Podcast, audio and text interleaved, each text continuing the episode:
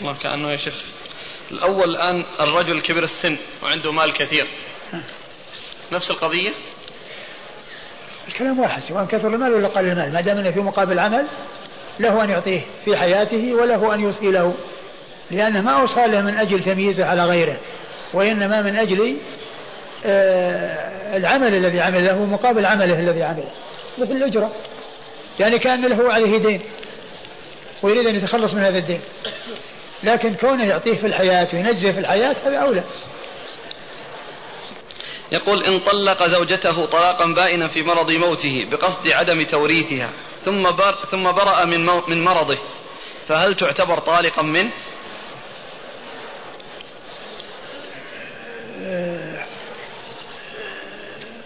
إذا برأ إذا برأ لا شك أنها تعتبر طالق. لأنه المقصود آه، من من الطلاق هو قد حصل ولا ولم يمنع الطلاق ولكن الكلام على نتيجته والغاية التي من أجلها حصل الطلاق. الطلاق يعني آآ آه، آآ آه، نعم يعني أقول يعتبر الطلاق. كونه يعني مثلا طلقها في مرض موت وبين شوفي فإنه فإنه تبين منه. رجل أوصى في مرض الموت حيث قال إن ابني فلان لا يرث. فما الحكم؟ هذا ليس له ذلك لأن الله تعالى هو الذي ورث هو الذي أعطى كل ذي حق حقه. وليس ولا يمكن يرثه إلا لمانع يمنع من الميراث. يعني كونه يعني الموانع المعروفة يعني آه، آه، الرق والقتل واختلاف الدين. يقول هل إذا كان الشخص ضعيفا ووضعوه أمير في سفر هل له أن يرفض؟ نعم له أن يرفض. يعني يقول يعني فلان أولى مني. هل يمكن للرجل أن يوقف أكثر من الثلث؟ الوقف في الحياة ما في بأس أقول وقف في الحياة لا بأس له أن يوقف. إذا كان ولي الأمر له مساعدات مالية لطلاب العلم فهل الأفضل لي أن آخذ من هذه المساعدات أو أستعفف؟ والله إذا كنت غنيا أو إذا كنت غنيا فاستعففت لا بأس. وإن كنت بحاجة إليها فخذ وأما إن كان هو معطى لكل أحد سواء كان يعني غنيا أو فقيرا وإنما هو لمن يكون بهذه المهمة أو لمن يكون بهذا العمل من غير تقييد بالحاجة فله أن يأخذ وإن وإن استعفف يعني فله أن يستعفف. ما رأيكم في كتاب الإعلام للزركلي والله يعني هو كتاب يعني فيه تراجم ولكنه مع ذلك فيه صور. أقول مشتمل على الصور. كتاب كتاب كحالة يعني أولى منه. بسم الله الرحمن الرحيم. الحمد لله رب العالمين. والصلاة والسلام على عبد الله ورسوله نبينا محمد وعلى آله وصحبه أجمعين. أما بعد قال الإمام أبو داود السجستاني رحمه الله تعالى باب ما جاء في التشديد في أكل مال اليتيم.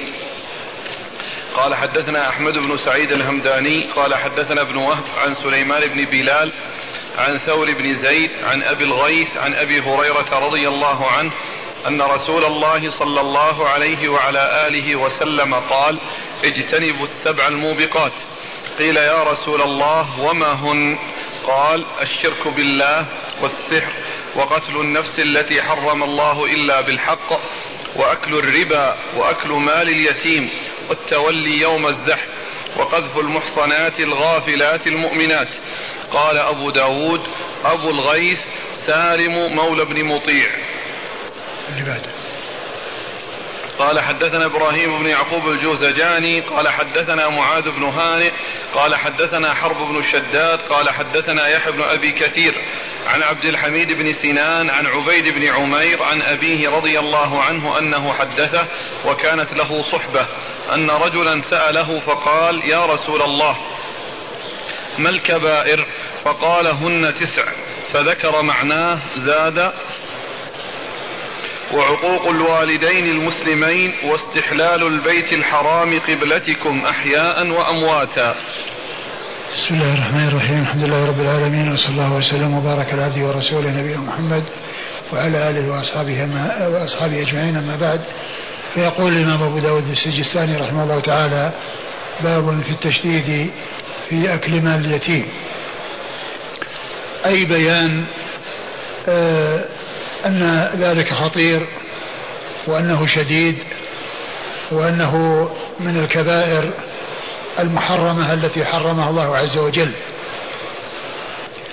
وقد جاء القرآن الكريم في بيان خطورته وكذلك جاءت السنة وقد جاء في القرآن إن الذين يأكلون أموال اليتامى ظلما إنما يأكلون في بطونهم نارا وسيصلون سعيرا. وجاء في السنة أحاديث منها هذا الحديث عن أبي هريرة أن النبي صلى الله عليه وسلم قال اجتنبوا السبع الموبقات.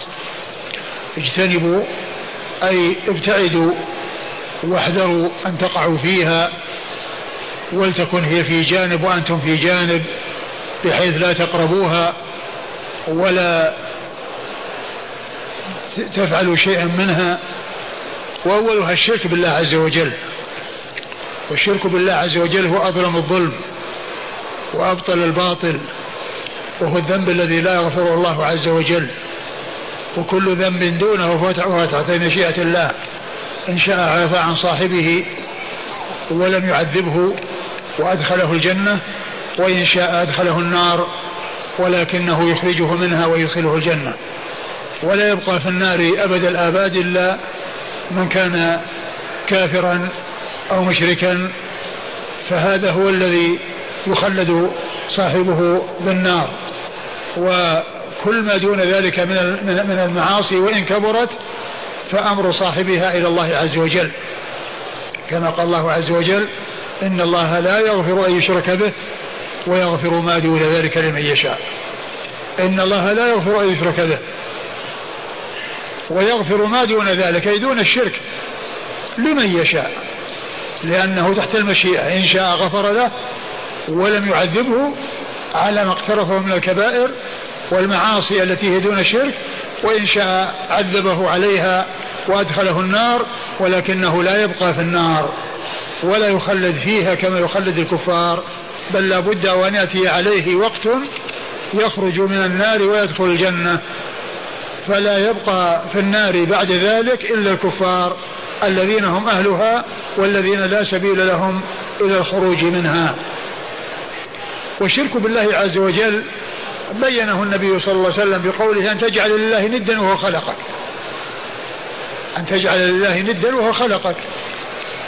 الله تعالى هو الذي خلق ورزق وهو الذي يحيي ويميت. فكيف يجعل لله ندا؟ وهذه الأنداد مخلوقة. كانت بعد أن لم تكن. فيعبد الإنسان مخلوقا مثله. أين العقول؟ العبادة إنما تكون لله عز وجل.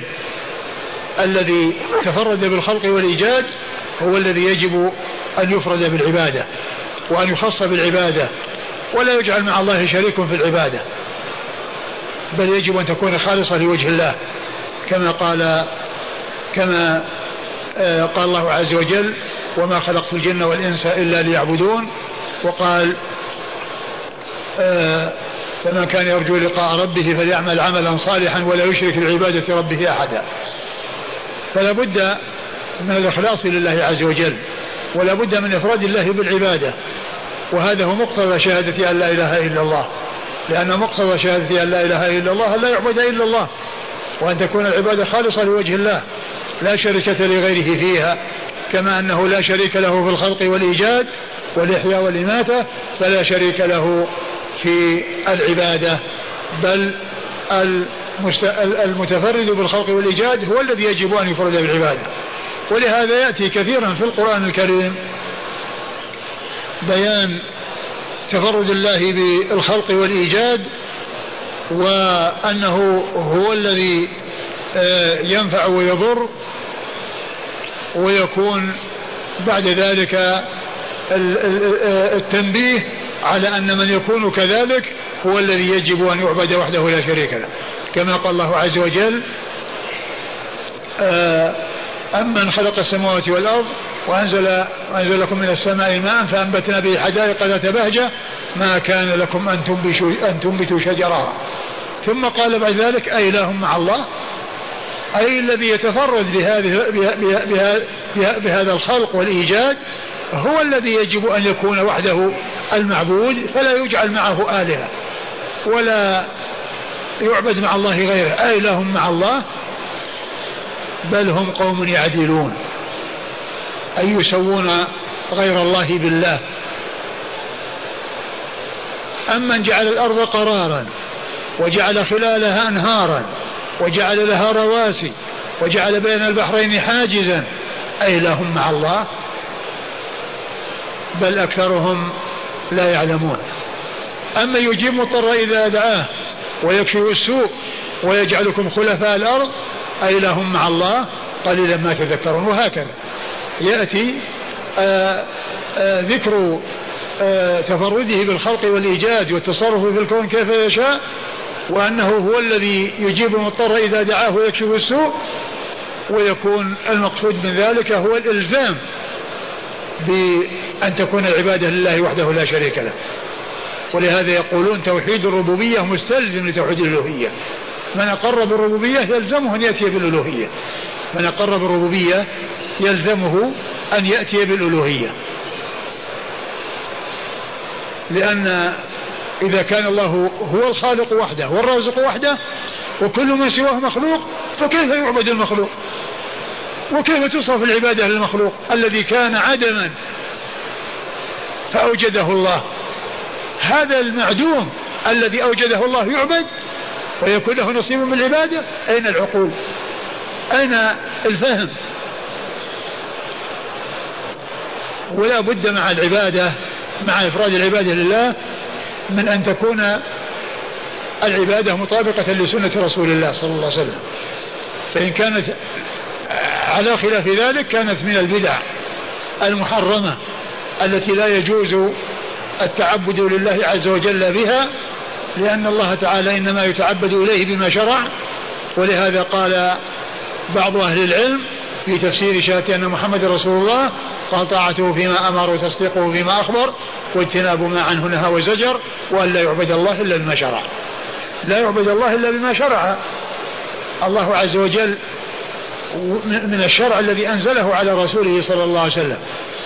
وإذا عبد الله وأخلصت العبادة لله ولكنها كانت مبنية على بدعة فإنها تكون مردودة على صاحبها لقوله صلى الله عليه وسلم من أحدث في أمرنا ما ليس منه فهو رد. حديث صحيح أخرجه البخاري ومسلم وفي لفظ للمسلم من عمل عملا ليس عليه أمرنا فرد وهو أعم من الذي قبله لأنه يشمل ما إذا كان الذي عمل بالعمل المخالف للشرع هو المحدث له أو كان متابعا لغيره فيه والمحدث غيره ولكنه اتبع من أحدثه. فقوله من عمل عملا ليس عليه أمرنا فرد أعم من قوله من أحدث في أمرنا ما ليس منه ورد لأن الأول جزء من الثاني. لأن الأول جزء من الثاني. أي أن المحدث للعمل يعني الذي عمله وكذلك الذي لم يحدثه ولكنه تابع المحدث.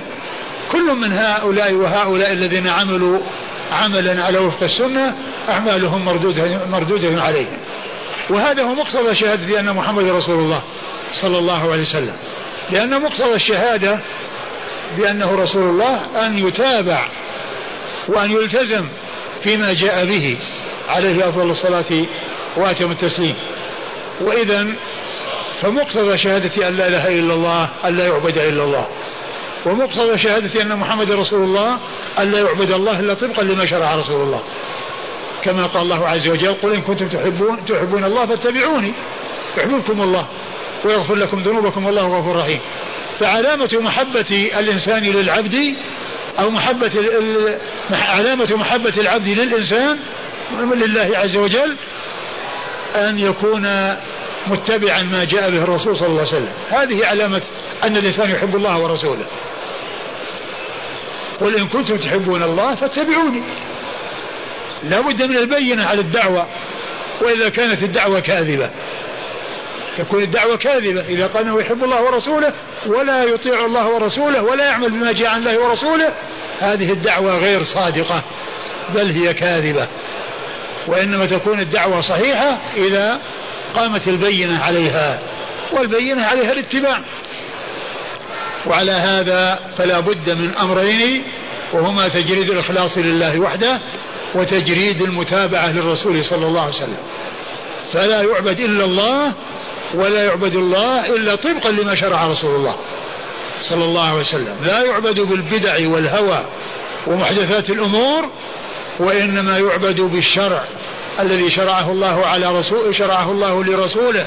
والذي أنزله الله على رسوله سواء كان كتابا أو سنة هذا هو الذي يتعبد الله به. ولهذا يلزم المسلم أن يكون حريصا على اتباع الكتاب والسنة وأن يسأل عما جاء في الكتاب والسنة ليعمل بما جاء في الكتاب والسنة. هذا هو المنهج الصحيح وهذا هو الطريق الصحيح وهذا هو الذي قامت عليه الرسالات. قال الله عز وجل ولقد بعثنا في كل أمة رسولا أن اعبدوا الله واجتنبوا الطاغوت. كل رسول أرسله الله يدعو قومه الذين أرسل إليهم إلى أن يعبدوا الله وحده وأن يجتنبوا عبادة غيره. ولقد بعثنا في كل أمة رسولا. إيش مهمة الرسول؟ إيش مهمة الرسل؟ أن يعبدوا الله واجتنبوا الطاغوت.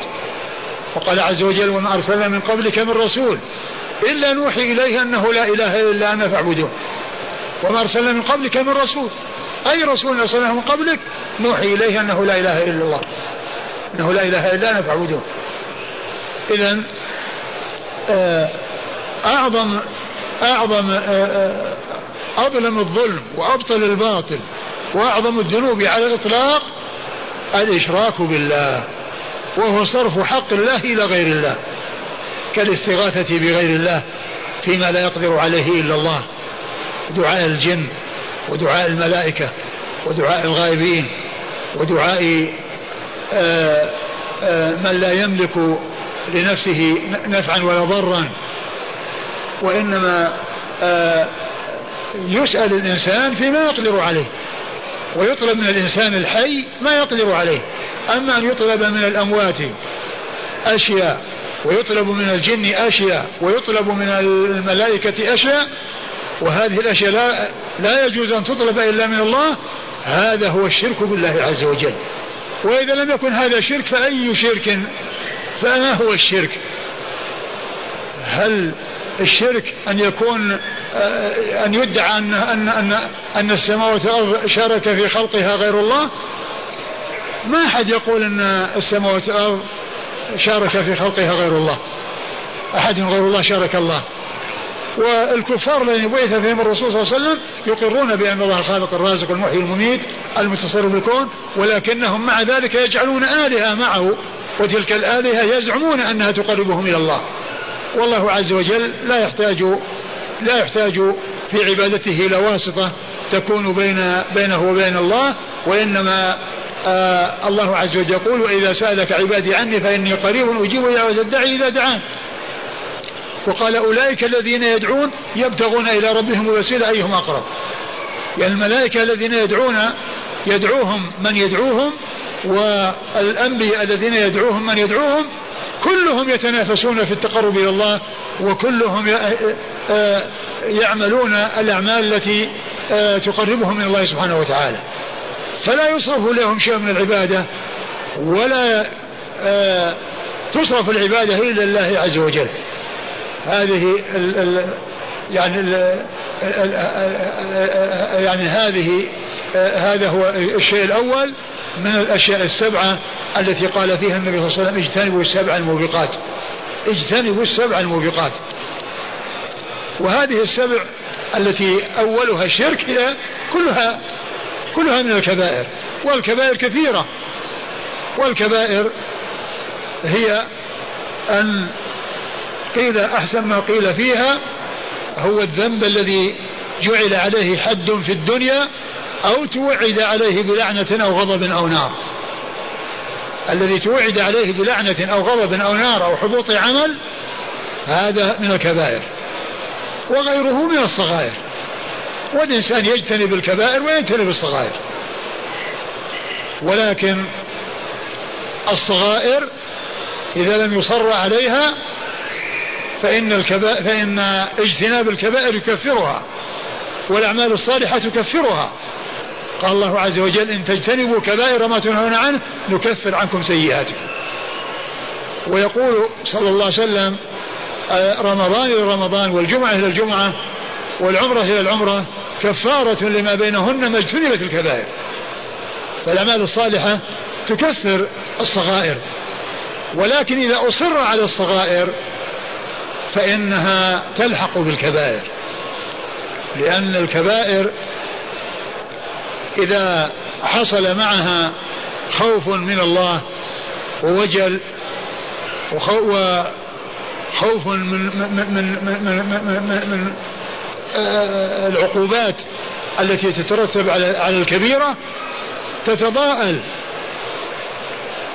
حتى تضمحل ويكون وجود لها والصغيرة إذا أصر عليها واستهين بها ولم يهتم بها الإنسان ولم يخف من مغبتها تعظم وتضخم حتى تلتحق بالكبائر.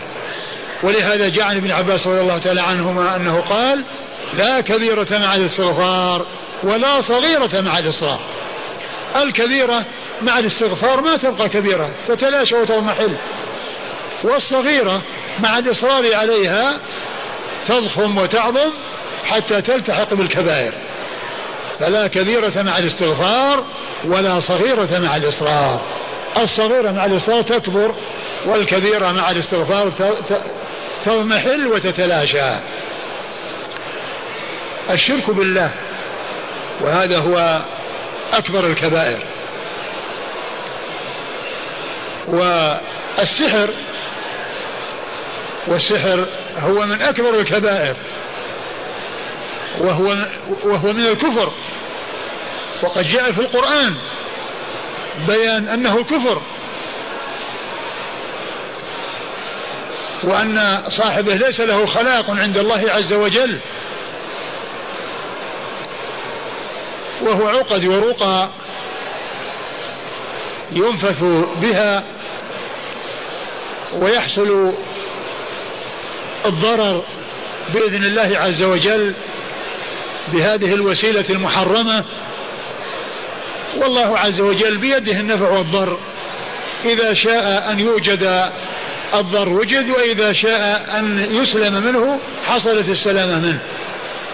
ولكنه عمل محرم وهو من أكبر الكبائر وأعظم المصائب وهو لا يتأتى ولا يحصل إلا عن طريق الكفر. ولهذا الصحابة رضي الله عنهم وأرضاهم عاملوا السحرة بالقتل واعتبروا حدهم القتل. وقتل النفس التي حرم الله إلا بالحق أي المعصومة التي لا يجوز للإنسان أن يتعدى عليها أي إنسان إلا إذا كان بحق وذلك في القصاص. إذا كان بقصاص. أما في غير ذلك فالأصل هو العصمة. والأصل أنه لا يجوز للإنسان أن يقدم على مضرة الإنسان في سفك دمه إلا إذا كان بحق والحق هو القصاص. قتل عمدا فيقتل. قتل غيره فيقتل قصاصا. ولكم في القصاص حياة كما قال الله عز وجل.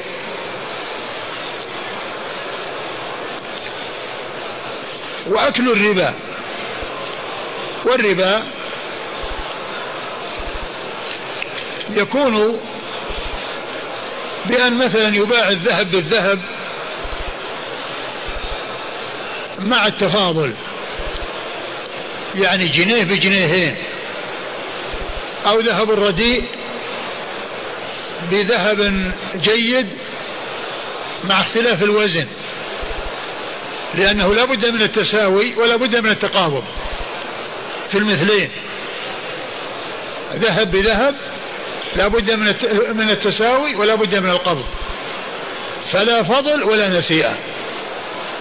لا فضل الذي هو زيادة هذا على هذا ولا نسيئة وهو أنه يؤخذ يعني آه، يشترى ذهب بذهب ثم أحدهما يسلم والآخر يؤجل. والآخر يؤجل. لا بد من التماثل ولا بد من التقابض. فلا ربا فضل ولا ربا نسيئة. وربا الفضل هو الزيادة في الجنس في المثل في النوع الواحد كالذهب الذهب. أو النسيئة الذي هو التأجيل بأن يكون متساوي يحصل التساوي ولكن بعضه حاضر وبعضه غايب. يعني هذا حاضر وهذا غايب أو بعض هذا حاضر وبعضها غايب. لازم أن يكون كله حاضر وأن يكون يقبض هذا مع هذا. وكذلك الأشياء المتماثلة مثل التمر بالتمر والشعير بالشعير والبر بالبر وغير ذلك. لابد من التماثل فيها والتقابض. فإذا اختلف الجنس بأن بيع ذهب بفضة أو بيع تمر ببر فالتفاضل لا بأس به ولكن لا بد من التقابض. ولهذا جاء إذا اختلفت الأجناس فبيعوا كيف شئتم إذا كان يدا بيد. إذا التقابض لا بد منه التقابض لا بد منه في جميع الأحوال والتماثل لا بد منه فيما إذا كان جنسا واحدا و التقابض لا بد منه إذا كان جنسا واحدا وإذا كان جنسين يعني لا بأس يعني من من من من من, من, من يعني من من التفاضل لكن بشرط التقابض. التفاضل لا بأس به والتقابض لا بد منه. الذهب بالذهب الفضة بالفضة البر بالبر الشعير بالشعير التمر بالتمر لا بد من التساوي والتقابض. إذا كان جنس بجنس آخر تمر بشعير أو أو غير ذلك فإنه لا بد من التقابض ولكن يجوز التفاضل بأن يكون يعني آه، صاع من التمر بصاع من البر أو من الشعير لا بأس بذلك لكن التقابض لا بد منه. هذا فيما يتعلق بغير الأثمان. أما بالنسبة للأثمان فكل إنسان يعني يشتري يعني آآ آآ تمر ب يعني بفضة أو تمر بذهب. وإن كانت هذه كلها ربوية إلا أنها لما كانت أثمانا فإنه لا بأس من أن يكون الثمن حاضرا والمثمن غائبا أو المثمن حاضرا والثمن غائبا. فتعجيل الثمن وتأجيل المثمن مثل السلم. الذي جاء جوازه وتعجيل المثمن وتأجيل الثمن. لا بأس به. والله تعالى يقول إذا تداينتم بدين إلى أجل مسلم فاكتبوه. يعني يكتب. وأنه يعني ما فيه. لأن قضية الذهب والفضة أثمان وكذلك الأوراق النقدية التي قامت مقامها أثمان فلا يقال أنه آه، جنس بآخر فلا بد فيه من التقابض. وقال أكل الربا وأخذ الربا حرام سواء أكل أو لبس يعني الذي يؤخذ عن طريق الربا أو بني به بيت أو شري به سيارة كل ذلك حرام. ولكنه عبر بالأكل وإن كانت جميع أوجه الانتفاع هي ممنوعة ومحرمة لأن الأكل هو الذي الغالب في الاستعمال. الغالب في الاستعمال الناس يأكلون من المال الذي يحصلونه وهو القوت. يعتمدون على المال الذي يحصلونه في القوت. فإذا ليس الأمر مقصورا على الأكل بل إذا أخذ الربا وشرابه سيارة أو شرابه مسكن أو شرابه لباس كل ذلك قال له يعني اتخذ الربا ولكنه عبر بالأكل لأنه أعم وجوه الانتفاع. وكذلك أكل مال اليتيم. كونه يأخذ الإنسان مال اليتيم سواء يعني يشتري به لباس أو يشتري به سيارة أو يشتري به بيت أو يشتري به يعني أي شيء هو محرم. وصاحبه مرتكب كبيرة ولكنه عبر بالأكل أيضا لأنه عم وجوه الانتفاع. عبر بالأكل في عند عند التعرض لمال اليتيم لأنه أعم وجوه الانتفاع وأكثر وجوه الانتفاع. وإلا فالحكم يعم جميع وجوه الانتفاع. وأكل الربا وأكل مال اليتيم. والتولي يوم الزحف. يعني عند التقاء المسلمين بالكفار يجاهدون في سبيل الله ثم يفر لأن هذا يسبب الهزيمة للمسلمين وينتج عنه الضعف والخور. لأنه يعني يعني هذا يعرض المسلمين للانهزام. فالتولي يوم الزحف من الكبائر. وقذف المحصنات الغافلات المؤمنات. قذفهن بالزنا. قذفهن بالزنا. والمحصنات هن العفيفات. والإحصان يأتي ويراد به العفة ويأتي ويراد به الزواج وحصول الزواج. ولهذا قال الله عز وجل والمحصنات من النساء إلا ما ملكت أيمانكم فإن حرمت عليكم أمهاتكم وبناتكم وكذا وكذا وكذا قال والمحصنات من النساء. يعني ذوات الأزواج. المرأة المتزوجة حرام أن الإنسان يتزوج عليها وهي ذا الزوج. إلا ما ملكت أيمانكم فإن المرأة التي تكون آه، تسبى وهي ذات زوج ينقطع الزواج زواجها بزوجها الأول. ويبطل زواجها بزوج الأول فيحل للإنسان أن ينكحها. ولو كانت أنها كانت ذا زوج لأن الزواج الأول ذهب.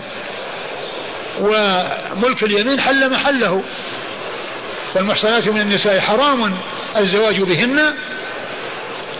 ويستثنى من ذلك ملك اليمين. ذات الزوج الكافر الكافر التي سبيت وهي كافرة وسواء بقيت على كفرها أو أسلمت يعني تنقطع صلتها بزوجها الأول ويحل لمالكها ومن وقعت في سهمه أن يطأها على اعتبار أنها ملك يمين كما قال الله عز وجل والذين هم لفروجهم حافظون إلا على أزواجهم أو ما ملكت أيمانهم فإنهم غير ملومين. لأن قضاء الشهوة لا يحل إلا بطريقين اثنين إحداهما الزوجة والثاني الأمة التي يملكها الإنسان وغير ذلك لا يجوز. والذين هم لفروجهم حافظون لا على أزواجهم أو ما ملكت أيمانهم فإنهم غير ملومين فمن ابتغى وراء ذلك فأولئك هم العدو كل شيء وراء الزوجة وملك اليمين من العدوان. حتى العادة السرية. لأنها لأنها مما وراء ذلك. لأنها داخلة في قوله فمن ابتغى وراء ذلك. كل شيء غير الزوجة وملك اليمين هو محرم. هو محرم وهو من العدوان. فالمحصن المحصن أو الإحصان يكون بمعنى العفة كما يأتي في كما يأتي في القذف ويأتي بمعنى بمعنى الزواج والتزوج. ولهذا مثل الزاني المحصن يرجم المحصن يعني المتزوج الذي قد تزوج. وإن لم يكن حال زنا عنده زوجة ولكن يكون سبق أن تزوج. واستمتع بالحلال. أو استمتع بالطريق المشروع بالزواج. ف يعني يقال له يقال له إحصان ويقال له يعني محصن أو محصنة. لكن الإحصان عندما يأتي فيما يتعلق فيه القذف المراد به العفيفات. وليس المقصود آه، قذف النساء فقط دون قذف الرجال. بل قذف الرجال أيضا مثل قذف النساء قذف المحصنين العفيفين مثل قذف العفيفات ولكنه جاء أو يأتي التعبير بالمحصنات في الغالب لأن إلصاق آه، يعني هذا آه، يعني هذا العيب بهن أخطر وأشد من إلحاقه بالرجل لأنه يترتب عليه على زنا المرأة إفساد الفراش إفساد الفراش وإلحاق الولد بغير أهله. إذا زنت المرأة وهي ذا الزوج. يعني يترتب على ذلك إذا كان الولد من الزنا أنه سيلحق بزوجها. يعني إذا لم يعني ينتفي منه بلعان فيكون في ذلك إسعاد الفراش واختلاط الأنساب وأن يكون في البيت من ليس من أهل البيت. فجاء التنصيص على المحصنات. وإلا فإن المحصنين مثلها مثلهن. ولكن لبيان أن خطورة الزنا يعني وإضافة آه، القذف إلى النساء أنه أخطر وأعظم لما يترتب عليه من تلويث الفراش واختلاط الأنساب وإلحاق من ليس من, من, من أهل البيت بأهل البيت بسبب هذا هذه الجريمة وبسبب هذا الأمر المنكر والمحصنات المؤمنات الغافلات اللي يعني سليمات ولا وقعن في الريبة ولا وقعن في, في الأمر المحرم ومع ذلك تقذف وهي بريئة. والمؤمنات يعني هذا فيه يعني قيد بأن هذا الحكم إنما هو في حق المؤمنات. يعني العفيفات المؤمنات. وعرفنا أن الحكم لا يختص بالنساء وقذفهن بل قذف الرجال الذين هم أهل عفة والذين هم عفيفون من الكبائر كما أن قذف المحصنات من الكبائر. وهذه السبع يعني جاءت في هذا الحديث ولا يعني أن الكبائر محصورة فيها وإنما الكبائر أكثر من ذلك. وكل ما جاء من أحاديث عن رسول الله صلى الله عليه وسلم تدل على أن هذا العمل كبيرة فإنه يلحق بها. ولهذا العلماء ذكروا عددا كبيرا من الكبائر أكثر من هذا العدد وأخذوه من الأحاديث ومن الآيات الكريمة. والإمام الذهبي رحمه الله ألف كتابا في الكبائر أوصل الكبائر فيه إلى سبعين سبعين كبيرة. وآخر الكبائر هذه هي سب الصحابة. آخر كبيرة عند آه، عند الذهبي في كتابه الكبائر كبيرة سب الصحابة. لأن سب الصحابة من أكبر الكبائر.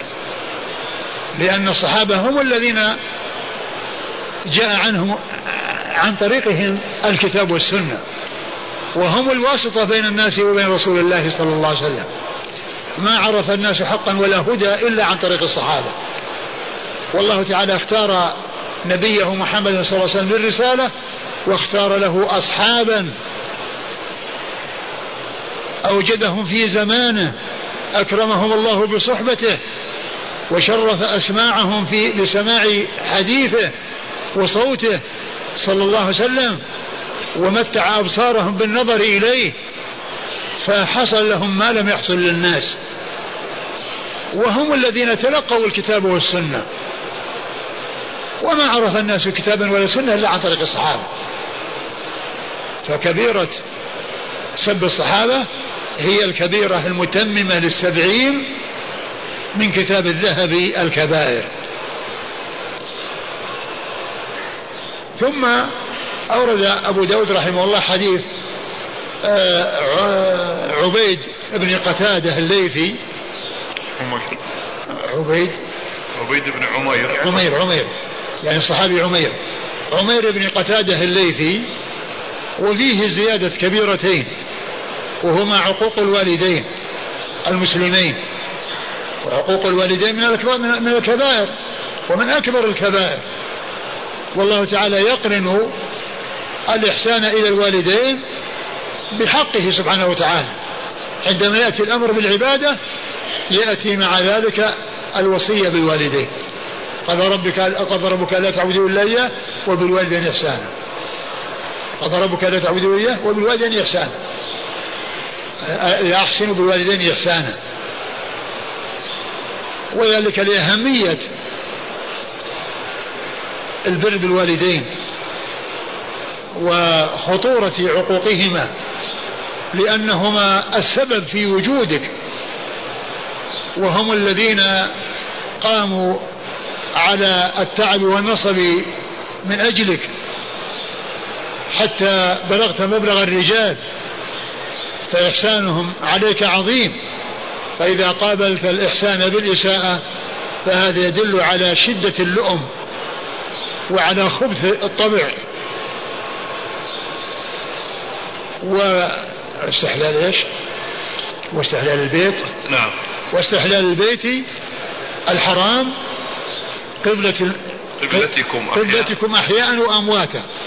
استحلال البيت الحرام كل إنسان يستحل ما حرمه الله فيه. يعني أولا المحرمات في كل وقت وفي كل حين محرمة ولكنها في في المكان المقدس يكون الأمر أخطر فيه. يكون الأمر أخطر لأن المعصية في الحرم أشد من المعصية في غير الحرم المعاصي محرمة في كل مكان وفي كل زمان لكن في الزمان الفاضل يكون الأمر أخطر وفي المكان الفاضل يكون الأمر أخطر. والمعاصي لا لا تتضاعف بكمياتها بأن تكون السيئة في الحرم عن سيئتين أو عن ثلاثة وعشر ولكن السيئة في الحرم من حيث الكيف ومن حيث الخطورة تختلف. يعني من حيث الكيف لا من حيث الكم الكم ما تكون السيئة بسيئتين ولا يجزى عليه السيئة بسيئتين ولكن السيئة في الحرم وفي الزمان الفاضل تضخم وتعظم. وتكون السيئة في الحرم أعظم من السيئة في غير الحرم. لأن من يعصي الله في حماه وفي حرمه ليس كالذي يعصيه في مكان آخر. وإن كان الكل معصية لله عز وجل لكنه يزداد الأمر خطورة إذا كان في المكان المقدس. إذا كان في المكان المقدس. وكذلك ما يختص بالحرم مثل الصيد. لا يجوز الصيد في الحرم ولا يجوز قطع الشجر الذي يزرعه الناس الذي الذي نبته الله. لا يجوز قطعه. أما ما يزرعه الناس وما ينبته الناس لحاجتهم ولمصالحهم فلهم أن يقطعوه. إذا زرعوا زرعا أو يعني آه، شيء علفا لبهائمهم يعني يقطعون الشيء الذي زرعوه ويعلفون بهائمهم. لكن الشجر الذي نبته الله عز وجل والنبات الذي يحصل في الحرم ليس من فعل الآدميين ليس لهم أن يقطعوه لا يجوز قطعه. قال قبلتكم أحياء وأمواتا. وهذا يدلنا على أن على أن أن الناس عندما يموتون يوجهون إلى القبلة. يعني تستقبل القبلة. يعني باتجاههم وأن الإنسان يوجه إلى القبلة. يكون وجهه إلى القبلة. يعني قال قبلتكم أحيانا وأمواتا يعني في حال حياتكم تتعبدون وتؤدون الصلاة وتتجهون إلى القبلة وفي حال الموت يوجه الميت إلى القبلة. عندما يدفن في قبره يكون وجهه إلى القبلة. ما يكون وجهه إلى جهة أخرى. قبلتكم أحياء وأمواتا. نعم. قال حدثنا أحمد بن سعيد الهمداني. أحمد بن سعيد الهمداني ثقة. صدوق صدوق. أخرجه أبو داود. عن ابن وهب. عن ابن وهب وعبد الله بن وهب المصري. ثقة فقيه أخرجه أصحاب كتب الستة. عن سليمان بن بلال. عن سليمان بن بلال وهو ثقة أخرجه أصحاب الكتب الستة. عن ثور بن زيد. عن ثور بن بن زيد الديلي وهو ثقة أصحاب ثقة أخرجه أصحاب الكتب الستة. عن أبي الغيث. عن أبي الغيث سالم مولى بن أبي مطيع. نعم. قال أبو داود في الآخر. نعم. سالم مولى بن أبي مطيع بن أبي مطيع وهو ثقة. اخرج له أصحاب كتب الستة. عن أبي هريرة. عن أبي هريرة عبد الرحمن بن صخر الدوسي صاحب رسول الله صلى الله عليه وسلم وأحد السبعة المعروفين بكثرة الحديث عن النبي صلى الله عليه وسلم بل هو أكثر الصحابة حديثا على الإطلاق رضي الله عنه وأرضاه. قال حدثنا إبراهيم بن يعقوب الجوزجاني. إبراهيم بن يعقوب الجوزجاني صدوق. ثقة أخرجه أبو داود والترمذي والنسائي. ثقة أخرجه أبو داود والترمذي والنسائي. عن معاذ بن هانئ. عن معاذ بن هانئ وهو ثقة أخرجه البخاري وأصحاب السنة. وهو ثقة أخرجه البخاري وأصحاب السنة. عن حرب بن شداد. عن حرب بن شداد وهو ثقة أخرجه أصحاب الكتب إلا ابن ماجه. وهو ثقة أخرج أصحاب الكتب الستة إلا إلا ابن ماجه. عن يحيى بن أبي كثير. عن يحيى بن أبي كثير اليمامي وهو ثقة أخرج له أصحاب الكتب الستة. عن عبد الحميد بن سنان. عن عبد الحميد بن سنان وهو مقبول أخرجه أبو داود والنسائي. مقبول أخرجه أبو داود والنسائي. عن؟ عبيد بن عمير. عبيد بن عمير ولد في حياة النبي صلى الله عليه وسلم وهو من ثقات التابعين أخرج له أصحاب كتب الستة. عن أبيه عن أبيه عمير عبيد بن قتادة الليثي وهو صحابي أخرج حديثه. أبو داود والنسائي وابن ماجه. أخرج حديثه أبو داود والنسائي وابن ماجه.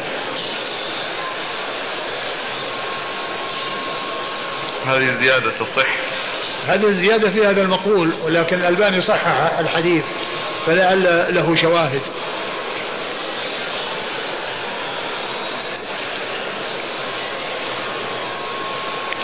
قال رحمه الله تعالى باب ما جاء في الدليل على أن الكفن من جميع المال.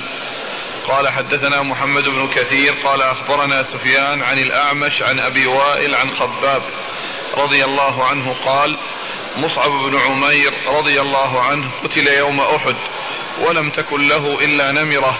كنا إذا غطينا بها رأسه خرجت رجلاه وإذا غطينا رجليه خرج رأسه. فقال رسول الله صلى الله عليه وآله وسلم غطوا بها رأسه واجعلوا على رجليه من الإذخر. ثم ورد أبو داود باب, باب الدليل على أن الكفن يكون من جميع المال. أي أن الميت إذا مات فإن كفنه ومؤونة تجهيزه مقدمة على كل شيء في ماله بمعنى أنه ليس هناك ميراث وليس هناك وصية كل هذه تؤخر ويكون المقدم هو كفنه. يكون كفنه وما يلزم لتجهيزه. وما يلزم لتجهيزه. هذا هو المقصود من الترجمة أن الكفن إن كان المال كثيرا يؤخذ منه. وإن كان المال قليلا جدا ما يكفي إلا للكفن فإنه يكون للكفن ولا, ولا, ولا وليس هناك ميراث وليس هناك وصية.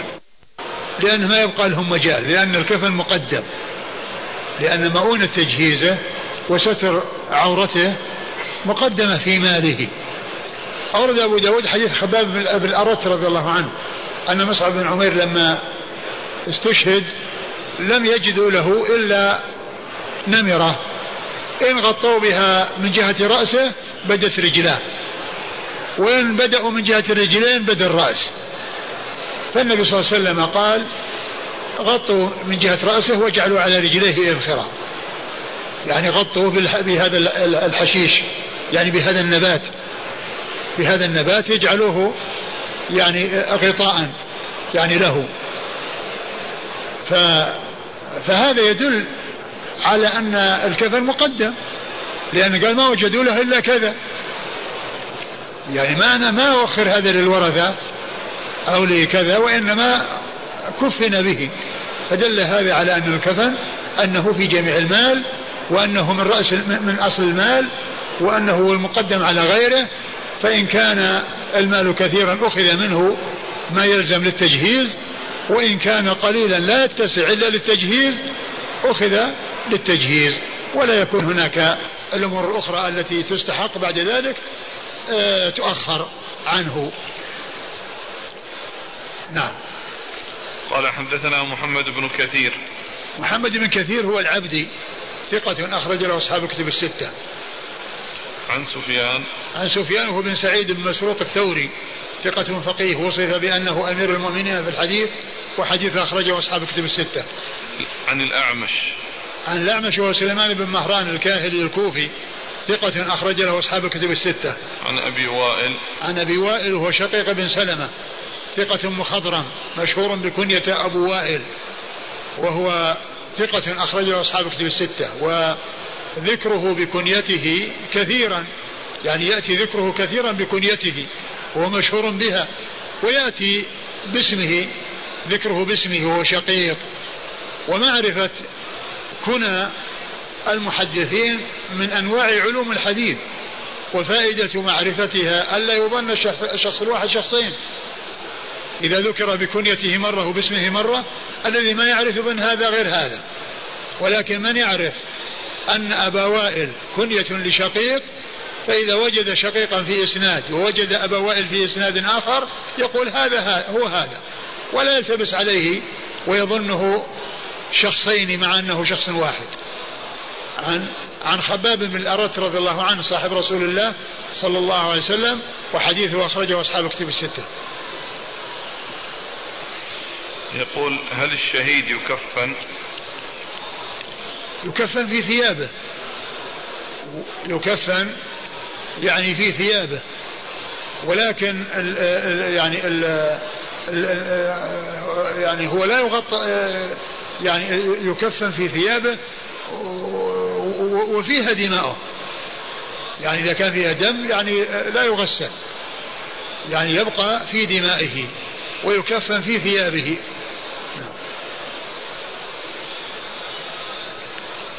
قال رحمه الله تعالى باب في الرجل يهب الهبة ثم يوصى له بها أو يرثها. قال حدثنا أحمد بن يونس قال حدثنا زهير قال حدثنا عبد الله بن عطاء عن عبد الله بن بريدة عن أبيه بريدة رضي الله عنه أن امرأة أتت رسول الله صلى الله عليه وعلى آله وسلم فقالت كنت تصدقت على أمي بوليدة وإنها ماتت وتركت تلك الوليدة. قال قد وجب أجرك ورجعت إليك في الميراث. قالت وإنها ماتت وعليها صوم شهر. أفيجزئ أو يقضي عنها أن أصوم عنها؟ قال نعم. قالت وإنها لم تحج. أفيجزئ أو يقضي عنها أن أحج عنها؟ قال نعم. ثم رد أبو داود رحمه الله هذه الترجمة. وهي باب في الرجل يهب الهبة ثم يوصى له بها أو يرثها. باب في الرجل في الرجل يهب الهبة يهب الهبة. نعم. ثم, ثم يوصى له بها. فيوصى له بها أو يرثها. يعني ما الحكم في ذلك؟ وهنا قال الرجل وليس المقصود ذكر الرجل بخصوص الرجال وإنما المقصود أن الكلام مع الرجال غالبا. مع أن أن سبب الحديث والمقصود بالحديث هو امرأة.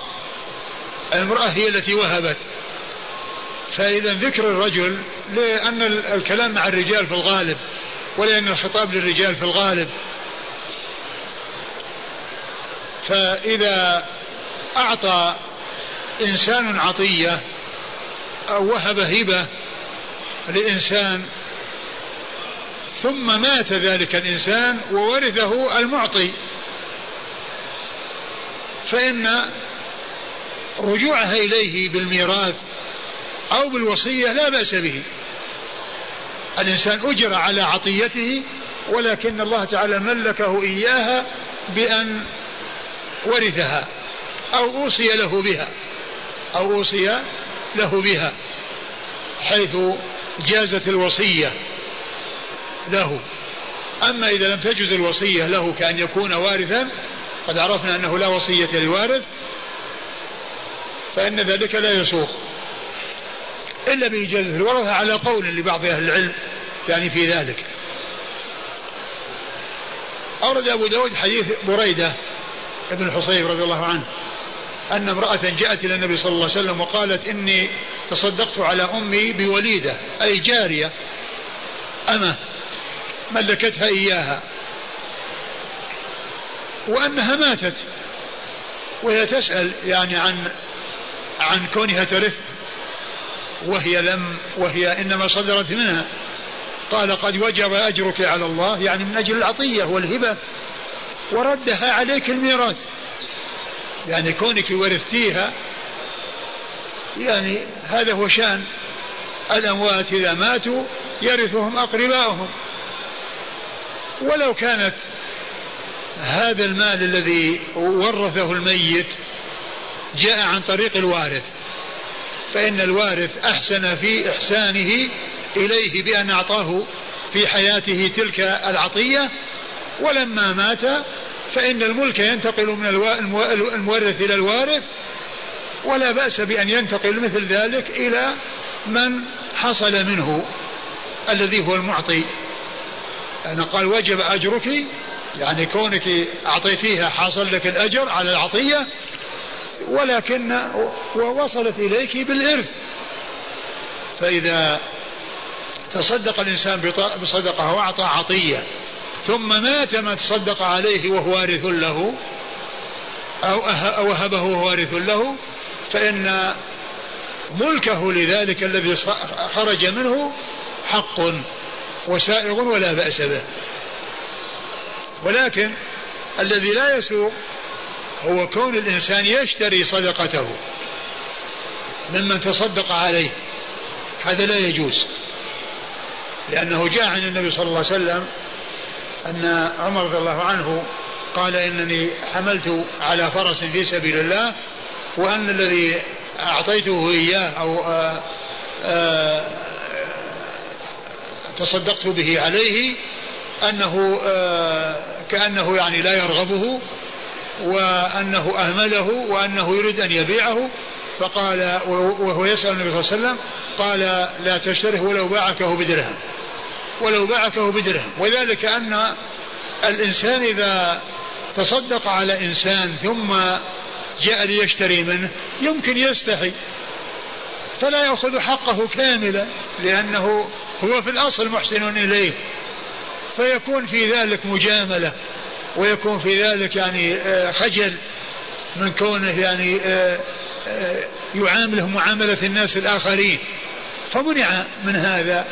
أما إذا كان وصل عن طريق الميراث أو عن طريق الوصية والموصى له غير وارث وكان في حدود الثلث فهذا هو الذي قال عنه النبي صلى الله عليه وسلم وجب أجرك على الله وردها عليك الميراث. نعم. قالت وإنها ماتت وعليها صوم شهر أفيجزئ أو يقضي عنها أن أصوم عنها؟ قال نعم. قالت وإنها ماتت وعليها صوم شهر أفيجزي أن أصوم أو أقضي عنها؟ قال نعم. فدل هذا على أن الإنسان الميت إذا مات وعليه صوم وسواء كان ذلك الصوم واجبا بأصل الشرع كصوم رمضان أو واجبا بإيجاب الإنسان على نفسه كالنذر فإن غيره يصوم عنه. لقوله صلى الله عليه وسلم من مات وعليه صيام صام عنه وليه. من مات وعليه صيام صام عنه وليه. فصوم النذر آه الإنسان أوجبه على نفسه وصوم رمضان أوجبه الله عليه وكان قد أفطر لعذر كالمرض أو السفر وبعد ذلك شفي من مرضه ولم يستطع أن ي... ولم يحصل منه الصيام فلوليه أن يقضي عنه. أما إذا كان الإنسان أفطر رمضان لمرضه واستمر معه المرض حتى مات فإنه لا قضاء عليه. لا قضاء عليه. إذا كان أفطر رمضان للمرض واستمر معه المرض حتى مات لأنه ما تمكن من القضاء. فإذا لا قضاء عليه. أو, أو مات في رمضان مرض في رمضان ومات في رمضان. وقد أفطر أيام من رمضان هذه الأيام التي أفطرها لا قضاء عليه فيها. وإنما القضاء على من تمكن من القضاء بحيث خرج رمضان وشوفي بعد رمضان ولم يحصل منه القيام بالواجب فهذا هو الذي يمكن أن يقضى عنه. هذا هو الذي يقضى عنه. نعم. قالت وإنها لم تحج أفيجزئ أو يقضي عنها أن أحج عنها؟ قال نعم. وكذلك أيضا سألت عن الحج وأنها لم تحج. أفيجزي أن أحج عنها؟ قال نعم. دل هذا على أن الحج أيضا تدخله النيابة. وأن الإنسان يمكن أن يحج عن غيره نعم قال حدثنا أحمد بن يونس أحمد بن يونس ثقة أخرج له أصحاب الكتب الستة. عن زهير. زهير بن معاوية هو ثقة أخرج له أصحاب الكتب الستة. عن عبد الله بن عطاء. عن عبد الله بن عطاء وهو صدوق يخطئ. نعم. أخرج له مسلم وأصحاب السنن. أخرجه مسلم وأصحاب السنن. عن عبد الله بن بريدة. عن عبد الله بن بريدة بن الحصيب وهو ثقة أخرج له أصحاب الكتب الستة. عن أبيه بريدة بن الحصيب رضي الله عنه صاحب رسول الله صلى الله عليه وسلم وحديثه أخرجه أصحاب الكتب الستة. قال رحمه الله تعالى باب ما جاء في الرجل يوقف الوقف. قال حدثنا مسدد قال حدثنا يزيد بن زريع قال حا وحدثنا مسدد قال حدثنا بشر بن المفضل. قال حا وحدثنا مسدد قال حدثنا يحيى عن, عن ابن عون. عن نافع عن ابن عمر رضي الله عنهما قال أصاب عمر رضي الله عنه أرضا بخيبر فأتى النبي صلى الله عليه وآله وسلم فقال أصبت أرضا لم أصب مالا قط أنفس عندي منه فكيف تأمرني به؟ قال إن شئت حبست أصلها وتصدقت بها. فتصدق بها عمر أنه لا يباع أصلها ولا ولا يوهب ولا يورث للفقراء والقربى والرقاب وفي سبيل الله وابن السبيل وزاد عن بشر والضيف ثم اتفقوا لا جناح على من وليها أن يأكل منها بالمعروف ويطعم صديقا غير متمول فيه زاد عن بشر قال وقال محمد غير متاثل مالا. نعم بعد. قال حدثنا سليمان بن داود المهري قال حدثنا ابن وهب قال أخبرني الليث عن يحيى بن سعيد عن صدقة عمر بن الخطاب رضي الله عنه.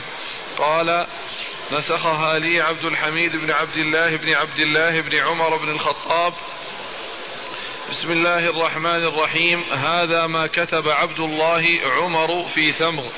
فقص من خبره نحو حديث نافع قال غير متأثل مالا فما عفى عنه من ثمره فهو للسائل والمحروم.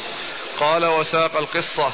قال وإن شاء ولي ثمغ وإن شاء ولي ثمغ اشترى من ثمره رقيقا لعمله. وكتب معيقيب وشهد عبد الله بن الأرقم. بسم الله الرحمن الرحيم. هذا ما أوصى به عبد الله عمر أمير المؤمنين. إن حدث به حدث. أن ثمغا وصرمة ابن, ابن الأكوع وصرمة ابن الأكوع والعبد الذي فيه والمئة سهم التي بخيبر ورقيقه الذي فيه والمئة التي أطعمه محمد صلى الله عليه وآله وسلم بالوادي تليه حفصة ما عاشت ثم تليه. تليه حفصة ما عاشت ثم يليه ذو الرأي من أهلها ألا يباع ولا يشترى. ينفقه حيث رأى من السائل والمحروم وذوي القربى ولا حرج على من وليه إن أكل أو آكل أو اشترى رقيقا منه. ثم رد أبو داود رحمه الله هذه الترجمة وهي باب في الوقف. في الرجل يوقف الوقف. في الرجل يوقف الوقف. أي أيوة وكذلك المرأة. لأن كما قلنا ذكر الرجل لأن الخطاب غالبا مع الرجال وإلا فالرجال والنساء في الأحكام سواء. ولا ولا يفرق بين الرجال والنساء إلا فيما جاء فيه التفريق بأن يبين أن حكم الرجال يختص يتميز عن عن النساء في الحكم. أما إذا لم يأتي شيء يميز الرجال عن النساء فالأصل التساوي بين الرجال والنساء في الأحكام ولا فرق بين الرجال والنساء إلا إذا جاء نص يميز الرجال والنساء بأن يعطي الرجال يعني حكم ويعطي النساء حكم آخر غير ما أعطاه أعطاه الرجال. والوقف يكون في الحياة وبخلاف الوصية الوصية تكون بعد الموت. والوقف يكون في الحياة الوقف ناجز والوصية مؤجلة. ولهذا يمكن الإنسان يتصرف في وصيته ويغير ويبدل. وأما الوقف ليس له أن يتصرف فيه لأنه ناجز انتهى. انتهى بكونه أوقفه. لا يغير فيه ولا يبدل. ما يمكن يحوله إلى شيء آخر. وإنما الوصية يمكن أن يغيرها. يكتب اليوم وصيته ويذكر فيه شيء يمكن يغيرها ويكتب شيء آخر. لأنها ليست ناجزة وإنما هي تأتي بعد الموت. فالشيء الذي يأتي بعد الموت يمكن التغيير والتبديل فيه لأنه ما جاء وقته. وأما, وأما الوقف فإنه منجز. والوقف هو تحبيس الأصل وتسبيل المنفعة. يعني معناه أن الأصل يعني يوقف فلا يتصرف فيه. ببيع ولا هبة ولا شراء ولا غير ذلك وإنما هو باق وغلته ومنفعته تصرف في الجهة التي عينها الواقف إذا كانت جهة سائغة. أما إذا كان الوقف على غير الوجه المشروع فإنه لا ينفذ لا ينفذ إلا إذا كان على الوجه المشروع. فالوقف هو تحبيس الأصل وتسبيل المنفعة. المنفعة تصرف في وجوه الخير ووجوه البر وفقا لما ذكره الواقف والأصل ثابت. لا يباع ولا يشترى. إنسان أوقف عمارة غلتها تصرف في آه، كذا وكذا العمارة لا تباع ولا تورث. والأجرة أو المنفعة تكون للجهة التي عينها الواقف. المنفعة يستفاد منها وتوزع على الجهة الجهات التي عينها الواقف والعين الموقوفة باقية. الأصل خرج من من ملكه ومنفعته تصرف في الجهات التي عينها الواقف. هذا هو الوقف. ثم أورد أبو داود حديث وقف عمر بن الخطاب رضي الله عنه وأرضاه الذي وقفه ويعني آه، سأل النبي صلى الله عليه وسلم واستأذن النبي صلى الله عليه وسلم فقال إيش؟ قال أصاب عمر أرضا بخيبر فأتى النبي صلى الله عليه وسلم أصاب عمر أرضا بخيبر يعني أنها حصلت له عن طريق الاستحقاق يعني في السهام وقسمة الغنائم والفيء. والله تعالى أعلم وصلى الله وسلم وبارك على عبده ورسوله نبينا محمد وعلى آله وأصحابه أجمعين. جزاكم الله خيرا وبارك الله فيكم ونفعنا الله بما قلتم. يقول السائل هل يجوز للحجاج الذين يذهبون من المدينة إلى مكة أن يلبسوا الإحرام من مساكنهم في الفندق. نعم يجوز ذلك. الحاج عندما يريد وهو في المدينة أن يذهب إلى مكة له أن يستعد للإحرام وهو في منزله حيث يكون على سعة وعلى مهل فيغتسل ويتجرد من المخيط ويلبس الإزار والرداء ويتطيب يعني يطيب رأسه ولا يطيب ثيابه ولكنه لا ينوي الإحرام إلا إذا جاء الميقات لأن لأن الإحرام هو النية وأما لبس الإحرام ليس إحراما فالإنسان عندما يلبس إزاره ورداءه وهو في المدينة يغطي رأسه حتى يصل إلى الميقات. لأنه ما أحرم إلى الآن. هذا استعداد للإحرام وليس بإحرام لأن الإحرام هو النية. فإذا لبس إزاره ورداءه يمكن يجعل الرداء فوق رأسه. لأن لا يقال له محرم. حتى ينوي. من الميقات ويلبي. وعند ذلك لا يغطي رأسه. وإذا فالاستعداد والتهيؤ للإحرام لا بأس به. كون الإنسان في منزله في المدينة الماء عنده متوفر والدفء متوفر على راحة وعلى مهل فيغتسل ويلبس إزاره ورداءه. وإذا جاء الميقات ينوي ويلبي.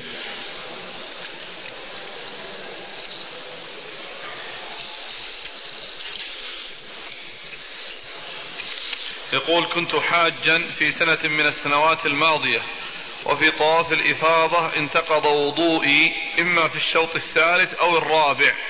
ولكثرة الزحام لم أتمكن من الوضوء فأكملت الطواف بدون وضوء.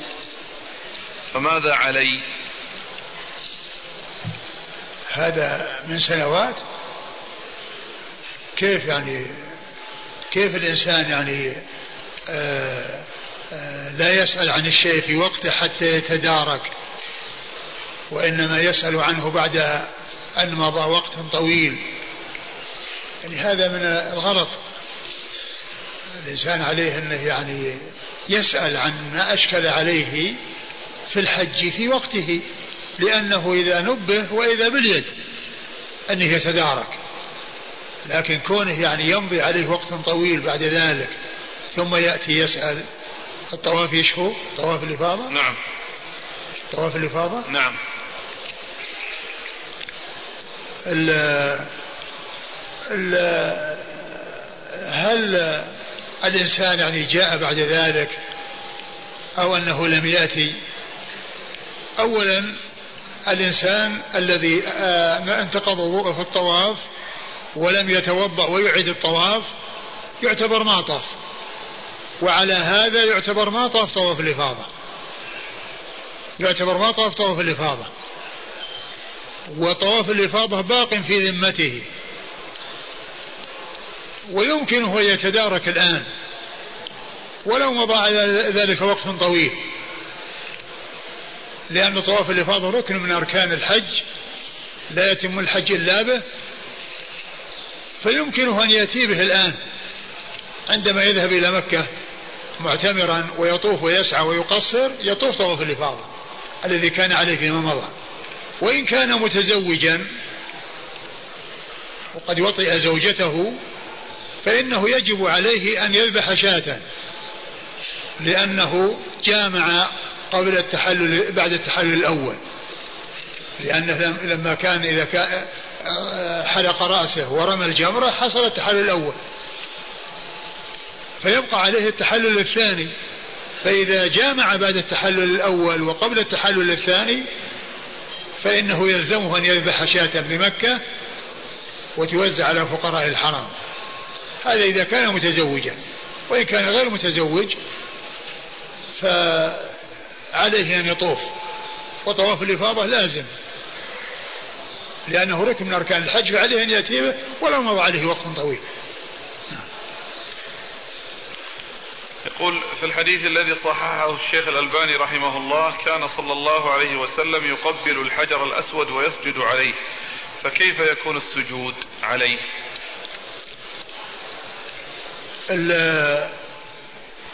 ما أعرف يعني صحة السجود يعني عليه وإنما الذي ثبت عنه والذي جاء في الأحاديث الكثيرة عنه وعن أصحابه أنهم كانوا يقبلونه. والسجود إذا ثبت يعني معناه أنه يعني يضع جبهته عليه. يعني يضع جبهته عليه. هذا إذا ثبت. قال صلى الله عليه وسلم أتاني جبريل فأمرني أن آمر أصحابي أن يرفعوا أصواتهم بالإهلال. رواه الخمسة وصححه الحافظ ابن حجر والألباني. فهل هذا الحديث حفظكم الله يدل على وجوب التلبية؟ وعلى وجوب رفع الصوت بالتلبية لأن الأمر يقتضي الوجوب. المشهور المشهور عند يعني عند جماعة من أهل العلم أن التلبية ليست من الواجبات وإنما هي من الأمور المستحبة وإنما هي من الأمور المستحبة. والإهلال هو الإحرام. والإنسان يعني آه، عندما يحرم يقول لبيك عمرة.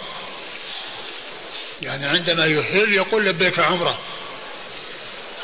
يعني أنه ينوي ويذكر ما أحرم به. إن كان معتما بعمرة متمتعا يقول لبيك عمرة. وإن كان مفردا قال لبيك حجا.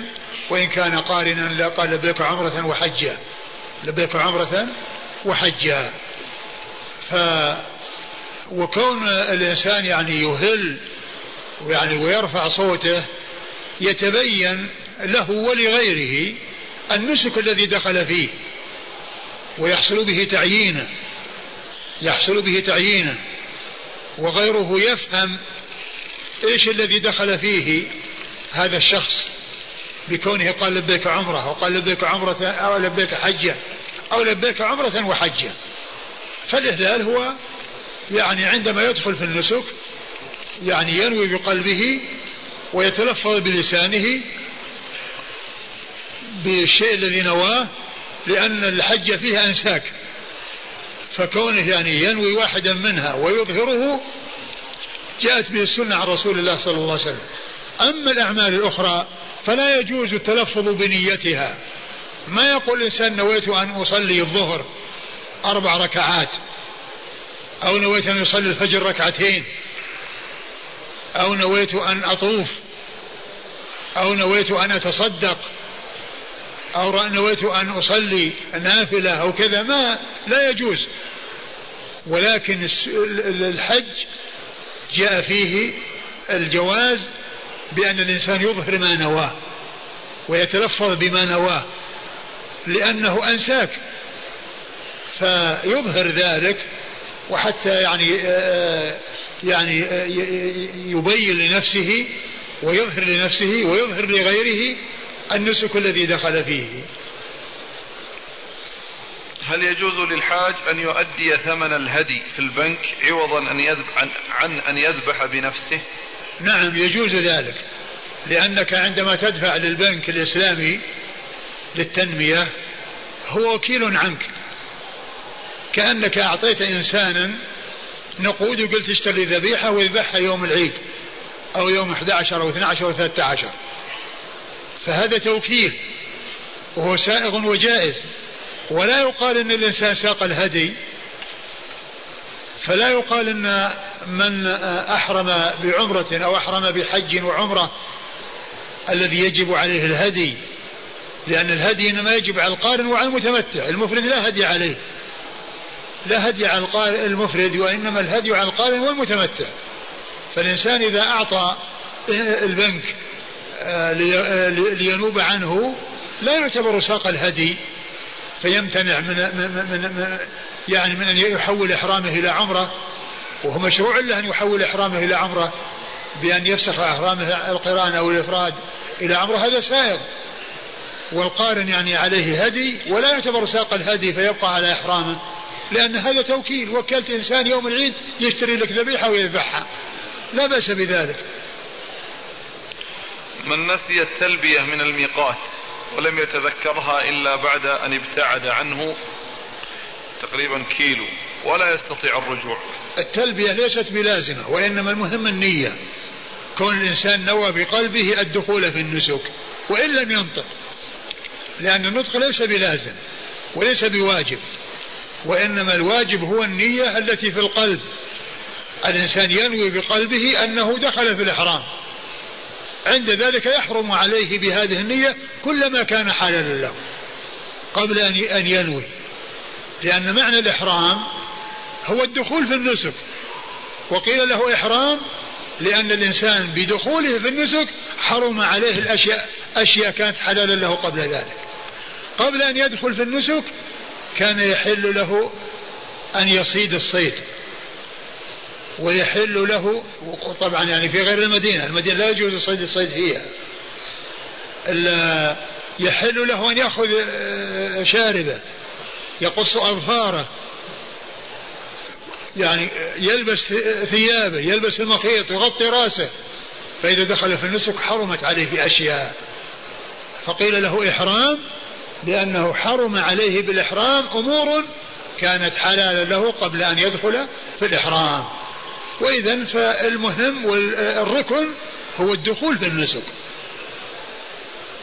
والتلفظ بما نواه من حج أو عمرة أو قران ليس بلازم. وإنما اللازم هو الدخول في النسك بقلبه وإن لم يتلفظ. هل يصح تقسيم التوحيد إلى أربعة أقسام؟ رابعها توحيد الحاكمية. ليس بصحيح. لأن الحاكمية داخلة في في الثلاثة وليست خارجة عنها لأنها قسم منها وليست قسيما لها. هي قسم من الثلاثة وليست قسيما لها داخلة في الثلاثة. لأن لأن القسيم يعني معناه غيره. وأما كونه داخل فيه لا يحتاج إلى أن يفرد أن يفرد وأن يميز مع أنه داخل في غيره. فأنواع التوحيد ثلاثة وهي الربوبية والألوهية والأسماء والصفات. وتوحيد الحاكمية داخلة في الربوبية وفي الألوهية. داخلة في, الربوبية من جهة أن الحكم لله والله تعالى هو الذي يحكم وهو الذي يشرع وداخلة في توحيد الألوهية لأن التنفيذ والتطبيق إنما يعني هو عبادة لله عز وجل وذلك هو توحيد الألوهية. بسم الله الرحمن الرحيم. الحمد لله رب العالمين والصلاة والسلام على عبد الله ورسوله نبينا محمد وعلى آله وصحبه أجمعين. أما بعد قال الإمام أبو داود السجستاني رحمه الله تعالى باب ما جاء في الرجل يوقف الوقف. قال حدثنا مسدد قال حدثنا يزيد بن زريع قال حاء وحدثنا مسدد قال حدثنا بشر بن المفضل قال حاء وحدثنا مسدد قال حدثنا يحيى عن ابن عون. عن نافع عن ابن عمر رضي الله عنهما أنه قال أصاب عمر أرضا بخيبر فأتى النبي صلى الله عليه وآله وسلم فقال أصبت أرضا لم أصب مالا قط انفس عندي منه. فكيف تأمرني به؟ قال إن شئت حبست أصلها وتصدقت بها. فتصدق بها عمر أنه لا يباع أصلها ولا يوهب ولا يورث للفقراء والقربى والرقاب وفي سبيل الله وابن السبيل وزاد عن بشر والضيف. ثم اتفقوا.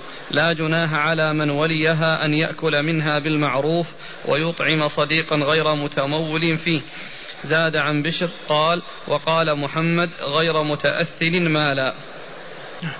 قال حدثنا سليمان بن داود المهري قال حدثنا ابن وهب قال أخبرني الليث عن يحيى بن سعيد عن صدقة عمر بن الخطاب رضي الله عنه أنه قال نسخها لي عبد الحميد بن عبد الله نسخها لي عبد الحميد بن عبد الله بن عبد الله بن عمر بن الخطاب. بسم الله الرحمن الرحيم. هذا ما كتب عبد الله عمر في ثمغ. فقص من خبره نحو حديث نافع. قال غير متأثل مالا. فما عفى عنه من ثمره فهو للسائل والمحروم قال وساق القصة قال وإن شاء ولي ثمر اشترى من ثمره رقيقا لعمله وكتب معيقيب وشهد عبد الله بن الأرقم بسم الله الرحمن الرحيم هذا ما أوصى به عبد الله عمر أمير المؤمنين إن حدث به حدث أن ثمغا وصرمة بن الأكوع والعبد الذي فيه والمئة سهم التي بخيبر ورقيقه الذي فيه والمئة التي أعطى والمئة التي أطعمه محمد صلى الله عليه وآله وسلم بالوادي تليه, تليه حفصة ما عاشت ثم يليه ذو الرأي من أهلها. ألا يباع ولا يشترى ينفقه حيث رأى من السائل والمحروم وذوي القربى ولا حرج على من وليه إن أكل أو آكل أو اشترى رقيقا منه. بسم الله الرحمن الرحيم. الحمد لله رب العالمين وصلى الله وسلم وبارك على عبده ورسوله نبينا محمد وعلى آله وأصحابه أجمعين. أما بعد فيقول الإمام أبو داود السجستاني رحمه الله تعالى باب الرجل الرجل يوقف الوقت. آه، عرفنا في الدرس الماضي بدأنا بهذه الترجمة وعرفنا أن ذكر الرجل أنه لا مفهوم له لأن الخطاب في الغالب مع الرجال فالنساء كذلك. إذا أوقفنا الأوقاف فإن أنه لا فرق بين الرجال والنساء في الأحكام. والوقف هو آه، تحبيس الأصل وتسبيل المنفعة بمعنى أن أصل الشيء الذي هو كالعمارة أو كالبستان كالنخل أو ك يعني آه، غير ذلك من الأعيان آه، يوقف الأصل بمعنى أن الأصل يكون محبسا لأعمال معينة يعينها الواقف ومنفعة وغلة هذا الأصل أو هذه الأعيان أو العين تكون في الجهات الخيرية التي نص عليها الواقف وذلك بأن يكون الوقف طبقا للشريعة. أما إذا كان الوقف فيه مخالفة للشريعة فإن ذلك لا يسوق ولا يجوز أي صرف الأوقاف في أمور غير مشروعة. والوقف يكون ناجزا لأن لأن الواقف إذا وقف خرج من ملكه وصار مخصصا للشيء الذي وقف عليه لا يباع ولا يورث ولا يوهب وإنما هو شيء ثابت مستقر يصرف في وجوه الخير التي آه، خصصها الواقف والتي عينها الواقف. أورد أبو داود حديث ابن عمر رضي الله تعالى عنهما أن أن عمر رضي الله عنه أصاب أرضا في خيبر ومعنى أصاب أرضا من خيبر أي أنها حصلت له من القسمة قسمة السهام يعني في الغنائم والفيء حصل عليها بهذه بهذه الطريق. وكانت أنفس مال تموله. وأنفس مال حصل له فجاء يستأذن النبي صلى الله عليه وسلم في التصدق بها. فقال إيش؟ أصبت أرضا لم أصب مالا قط أنفس عندي منه فكيف تأمرني به؟ أصبت أرضا لم أصب مالا أنفس عندي منه. يعني ما قال منها أي الأرض لأنه يريد بذلك المال وأن الأرض هي مال وأنه لم يصب أنفس من هذا المال الذي هو الأرض. فرجع الضمير مذكرا باعتبار المال وأن هذه الأرض مالا لم يصب مالا أنفس من هذا المال وأفضل من هذا المال عنده فماذا تأمرني به؟ فماذا تأمرني به؟ يستشيره في العمل المشروع أو الفاضل الذي آه، يضع فيه تلك الأرض أو آه، آه، ذلك المال. الذي اعتبره خير مال وصل إليه وتملكه. فقال إن شئت حبست أصلها وتصدقت بها. فقال إن شئت حبست أصلها وتصدقت بها أي بثمرتها وبغلتها لأن الأصل إذا حبس يعني معناه أنه آه، لا يتصرف فيه ولكن المنفعة هي التي تصرف في وجوه الخير التي يعينها الواقف. وبهذا يكون صدقة جارية يكون من قبيل الصدقات الجارية. لأن الأوقاف هي من الصدقات الجارية التي يستمر نفعها أصولها باقية وتثمر وتدر وتغل ويستعمل تستعمل غلتها وثمرتها في آه، أوجه البر المختلفة التي عينها الواقف. ففي كل سنة يحصل ثمرة أو يحصل آه، آه، يعني شيء يخرج من وراء هذا الوقف فيوزع على الجهات التي عينها الواقف. إن شئت حبست أصلها. وتصدقت بها. وتصدقت بها يعني تصدقت بالمنفعة. يعني حبست أصلها يعني تصدقت بها جعلتها صدقة. يعني وقف في وجوه الخير آه، آه، آه، أصوله باقية. وثمرته هي التي تصرف في وجوه الخير. نعم. وتصدق بها عمر أنه لا يباع أصلها ولا يوهب ولا يورث. فتصدق بها عمر يعني أوقفها جعلها صدقة جارية وهي الوقف. أنه لا يباع أصلها ولا يوهب ولا يورث لأن الأصل محبس ممنوع من التصرف فيه وإنما يتصرف في المنفعة. بحيث تصرف في وجوه الخير التي عينها. ولو كان الأصل يمكن التصرف فيه لزال. وهو في الوقف ثابت ومستقر. ولا يحول إلا إذا تعطلت منافعه. الوقف إذا تعطلت منافعه يمكن أن يباع ويحول إلى وقف آخر ينتفع به. لا يبقى مهملا معطلا لا يستفاد منه. لأن المقصود هو المنفعة التي تترتب عليه. فإذا تعطل الوقف آه، يحول إلى وقف آخر بحيث يباع. يعني هذا الذي آه، هذا الذي تعطلت منافعه ثم يحول إلى وقف آخر. نعم. لا يباع أصلها ولا يوهب ولا يورث. لا يباع أصلها ولا يوهب ولا يورث.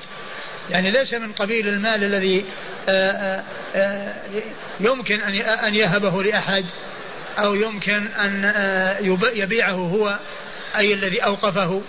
ولا الناظر للوقف من بعده فلا يبيع الأصل ولا يهبه ولا يورث عنه.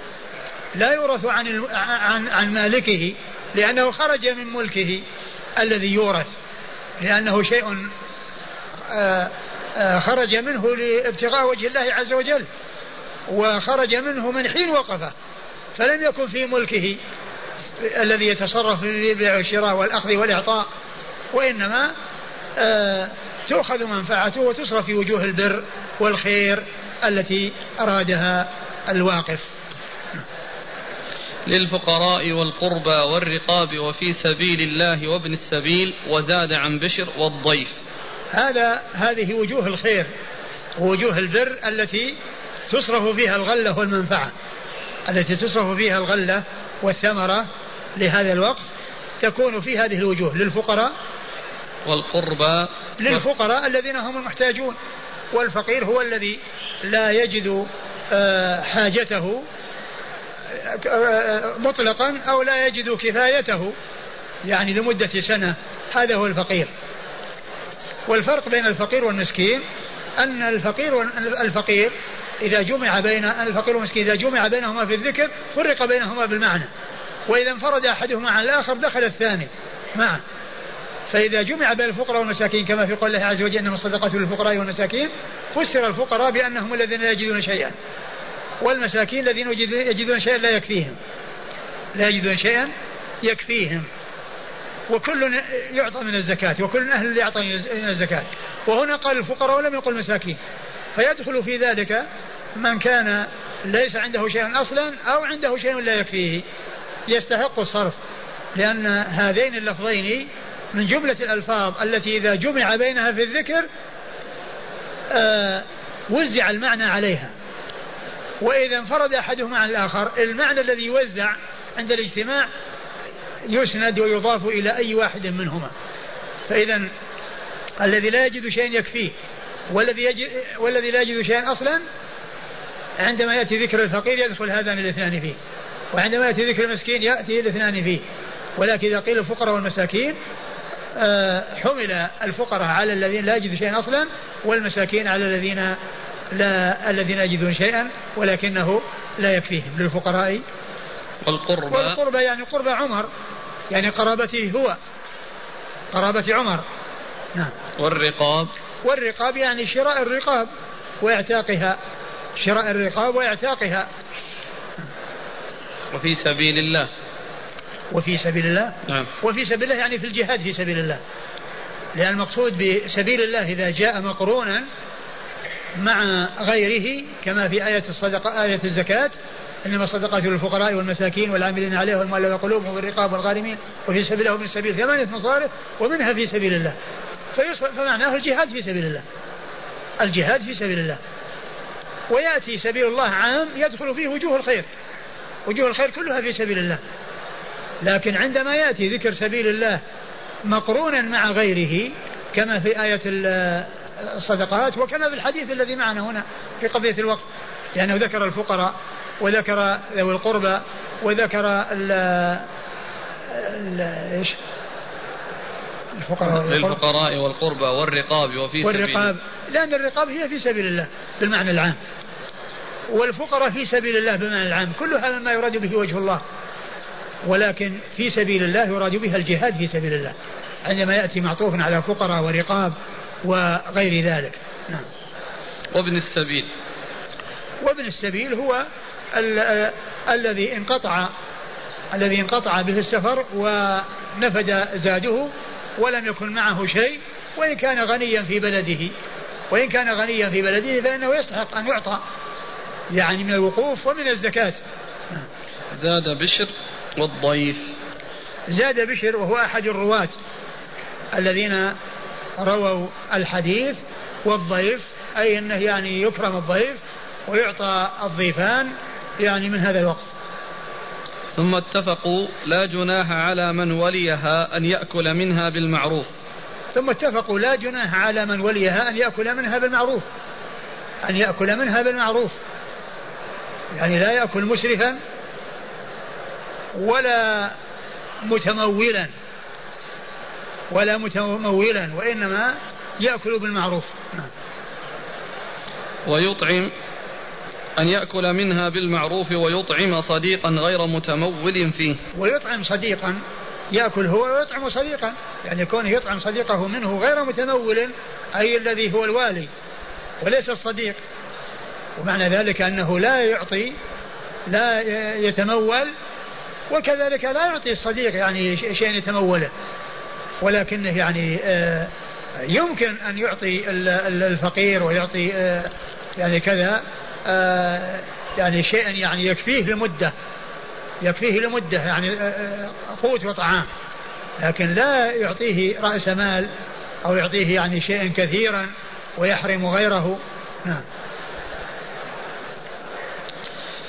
زاد عن بشر قال وقال محمد غير متأثل مالا. زاد أي مسدد الذي هو يروي عن الثلاثة أو منهم بشر قال غير متأثل مالا. يعني كونه يعني هذا الوالي يعني يأكل بالمعروف ولا ولا يتمول ولا يتأثل لأن في بعض الألفاظ يتمول وفي بعضها يتأثل إسناد الإسناد قال حد نعم. قال حدثنا مسدد. مسدد هو بن مسرهد البصري ثقة. أخرجه البخاري وأبو داود والترمذي والنسائي. عن يزيد بن زريع. يزيد بن زريع ثقة أخرجه أصحاب كتب الستة. قال حا حدثنا مسدد عن بشر بن المفضل. قال حا حدثنا مسدد عن بشر بن المفضل وبشر بن المفضل ثقة أخرج أصحاب كتب الستة. قال حا حدثنا مسدد عن يحيى. وقال حا حدثنا مسدد عن يحيى وبن سعيد القطان البصري. ثقة أخرجه أصحاب كتب الستة. عن ابن عون. عن ابن عون عبد الله بن عون ثقة أخرجه أصحاب كتب الستة. عن نافع. عن نافع مولى بن عمر وهو ثقة أخرجه أصحاب كتب الستة. عن عبد الله بن عمر بن الخطاب رضي الله تعالى عنهما الصحابي الجليل أحد العبادلة الأربعة من الصحابة وهم عبد الله بن عمر وعبد الله بن عمرو وعبد الله بن الزبير وعبد الله بن عباس وأحد السبعة المعروفين بكثرة الحديث عن النبي صلى الله عليه وسلم. زاد عن بشر قال وقال محمد. قال وزاد عن بشر وقال محمد قيل هو محمد بن سيرين لأنه ليس في رجال الإسناد ليس في رجال الإسناد من اسمه محمد فقيل لعله محمد بن سيرين أو شخص آخر.